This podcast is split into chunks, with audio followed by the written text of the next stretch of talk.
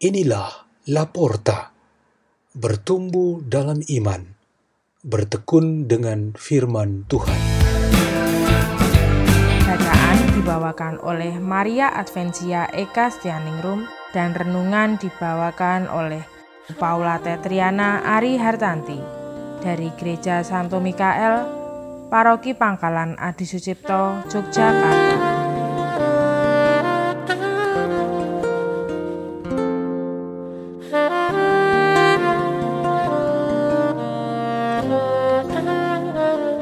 Bacaan dan Renungan Sabda Tuhan. Hari Sabtu 26 Desember 2020 Hari kedua dalam Oktav Natal. Peringatan Santo Stefanus Martir pertama.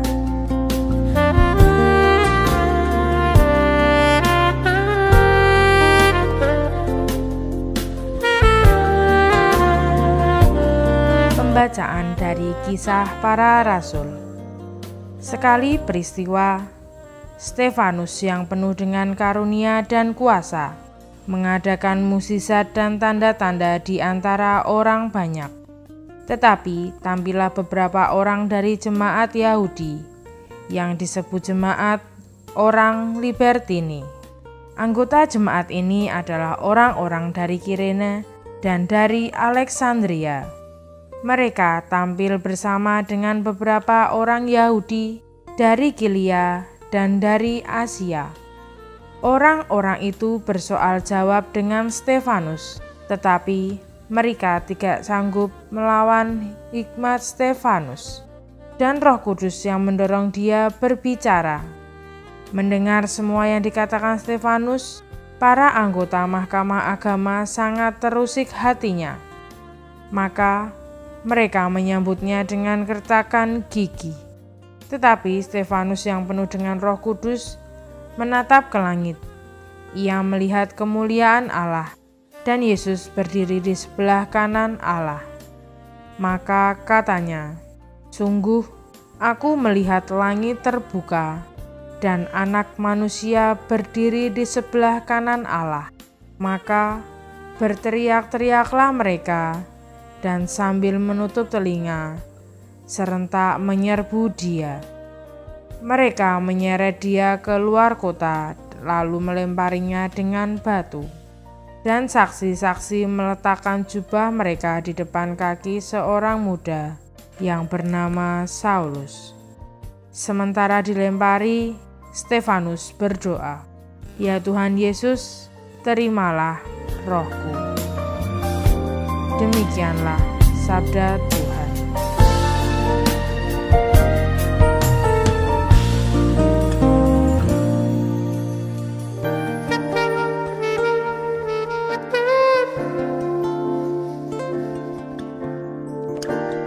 Renungan kita pada tanggal 26 Desember dalam Oktav Natal ini bertema Salam Natal dari Golgota.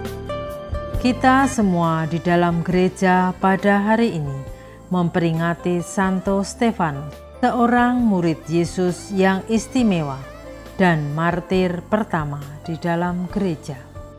Dia salah satu dari para diakon terpilih untuk melayani urusan-urusan materi komunitas gereja perdana.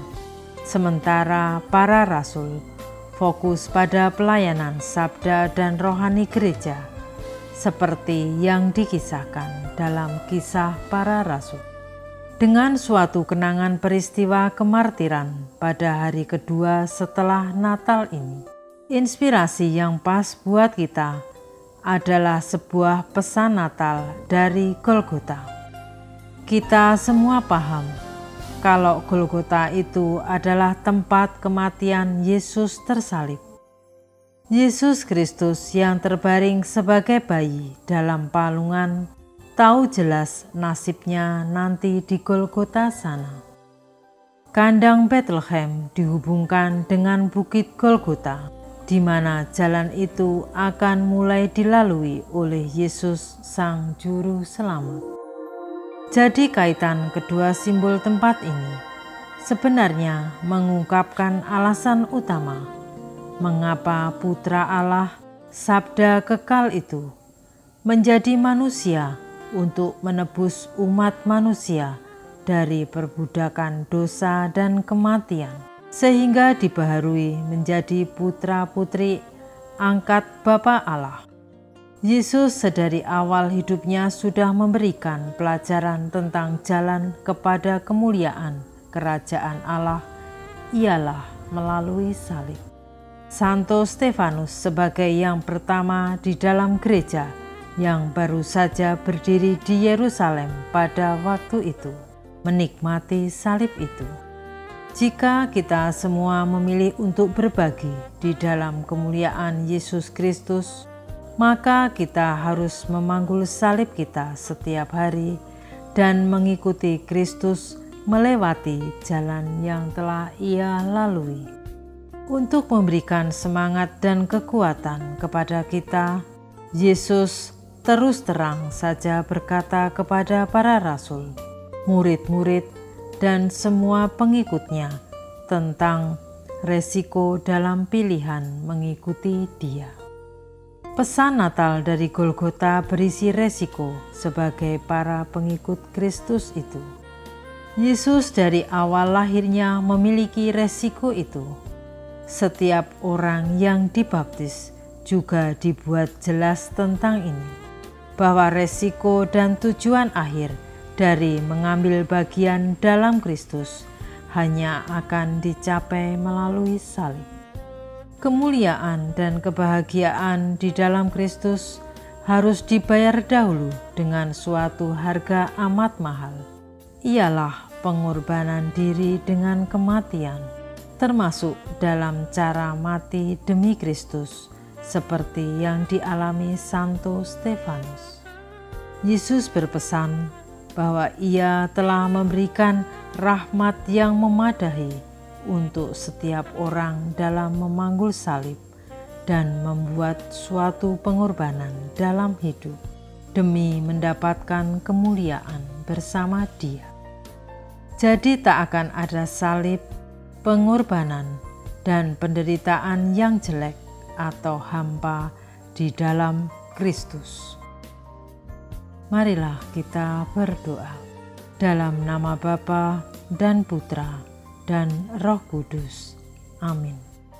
Ya Tuhan Yesus Kristus, kuatkanlah kami selalu dengan rahmat-Mu, supaya kami sanggup memanggul salib kami dengan penuh gembira dan pengharapan. Kemuliaan kepada Bapa, Putra, dan Roh Kudus, seperti pada permulaan, sekarang, selalu, dan sepanjang segala abad. Amin dalam nama Bapa dan Putra dan Roh Kudus. Amin. La porta, la porta, la porta.